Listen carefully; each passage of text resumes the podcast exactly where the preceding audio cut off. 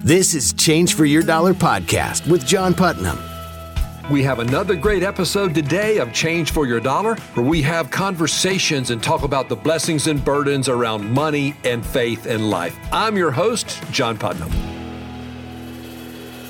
Hey, everybody. I hope you are doing well today. It is good to be with you. It's a good day here, too. It's fun to be back in studio recording some episodes and really looking forward to sharing this episode with you because I've been thinking a lot recently about just our general tendencies when it comes to money. I mean, have you ever really thought about when you hold a dollar in your hand? What are your initial thoughts? What are your initial tendencies to do with that dollar or that $20 or that $100 or that weekly or monthly paycheck or that big bonus that you get or possibly a big tax refund?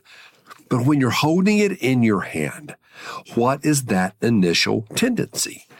And it made me remember a story, an old, old story. Variations of this story have been around for centuries but I was specifically drawn to one that was written in the 19th century by John Godfrey Saxe. And it was his interpretation, what he called in his poem, The Blind Men and the Elephant. And I wanted to share that with you today and then reflect on that in the light of our own money tendencies. And as I shared, this was written in the 19th century. So some of the phraseology and some of the words that Saxe uses in this are a little different than today, but I have no question that you will follow it just fine. Here goes. It was six men of Indostan to learning much inclined who went to see the elephant, though all of them were blind that each, by observation, might satisfy his mind. The first approached the elephant, and happening to fall against his broad and sturdy side, at once began to bawl. God bless me, but the elephant is nothing but a wall. the second, feeling of the tusk, cried, Ho, what have we here? So very round and smooth and sharp. To me, tis mighty clear this wonder of an elephant is very like a spear. The third approached the animal and happening to take the squirming trunk within his hands, I see, quoth he, the elephant is very like a snake. The fourth reached out his eager hand and felt about the knee what most this wondrous beast is like is mighty plain, quoth he. Tis clear enough the elephant is very like a tree. The fifth, who chanced to touch the ear, said, E'en the blindest man can tell what this resembles most.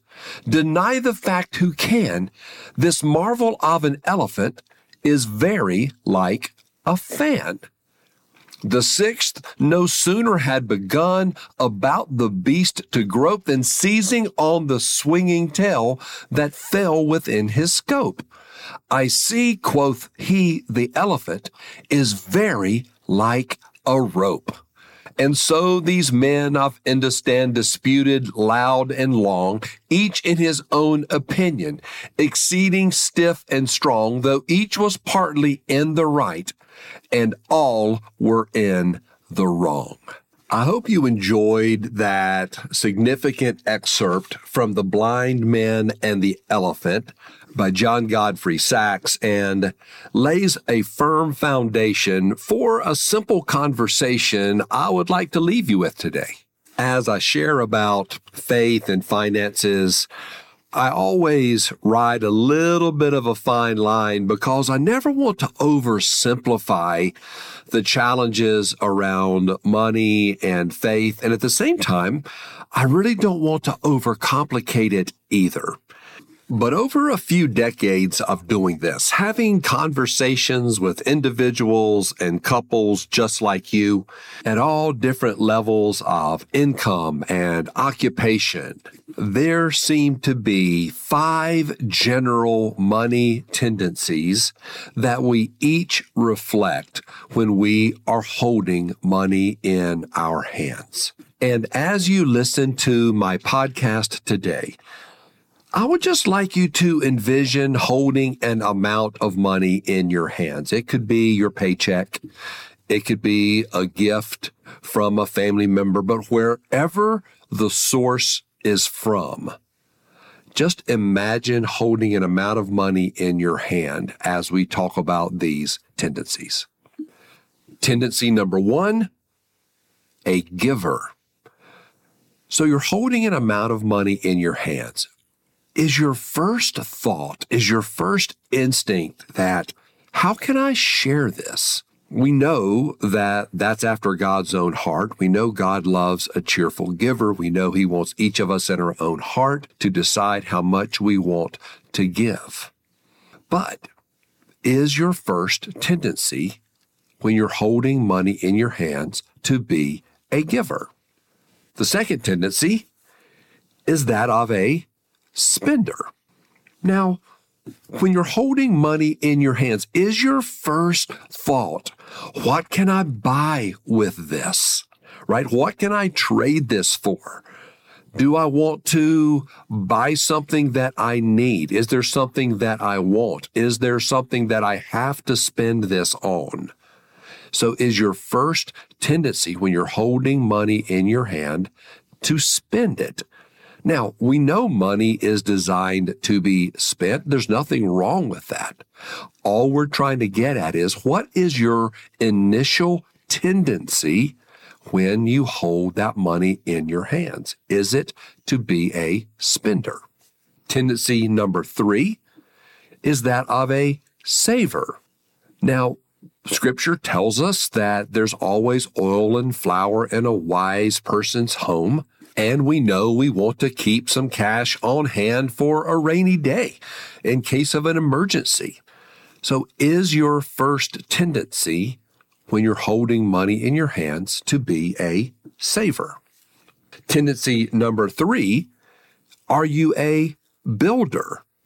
You're holding this money in your hand, is your first tendency to say, I want to take this money and I want to use it to build more, to make more money, to invest, to grow it.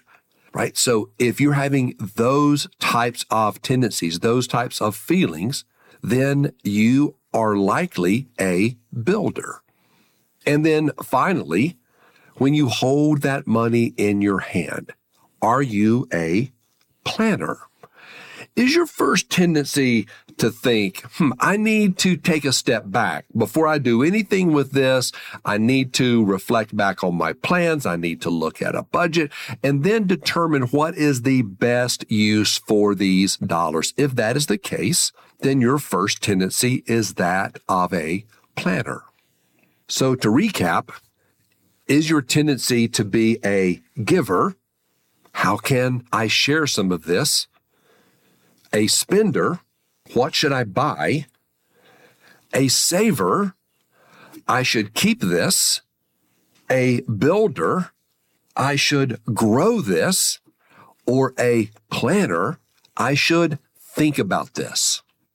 And just like the men of Indostan who went to visit the elephant, and after touching the elephant in their own unique way, each had their own perspective.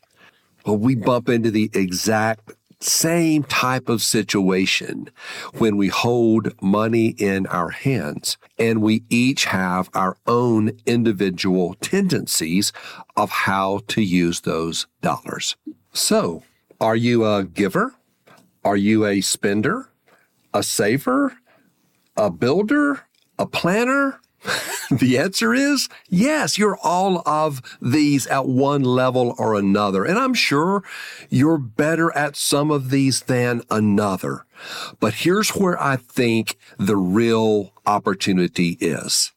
Whenever we hold dollars in our hands, just like any other area of our lives, when our first tendency is to be a follower of Jesus. That is what gives us our greatest chance for success to be a wise and smart and faithful steward in not only our money, but our lives and all of the opportunities he puts in our paths. And let me tell you, it truly is a blessing to walk alongside you on your journey. That's it for today. Thank you so much for joining me. And as always, if you were listening to this and felt it would be an encouragement or an inspiration to someone else, would you please share it? I would so appreciate it. Thanks again for coming, and I'll see you next time. You've been listening to Change for Your Dollar podcast with John Putnam. Thank you for joining me for Change for Your Dollar where we have real conversations exploring the burdens and blessings around money, faith, and life. For more tools and resources, please visit changeforyourdollar.com. I'm John Putnam. Thanks again for listening, and I look forward to being with you again next time.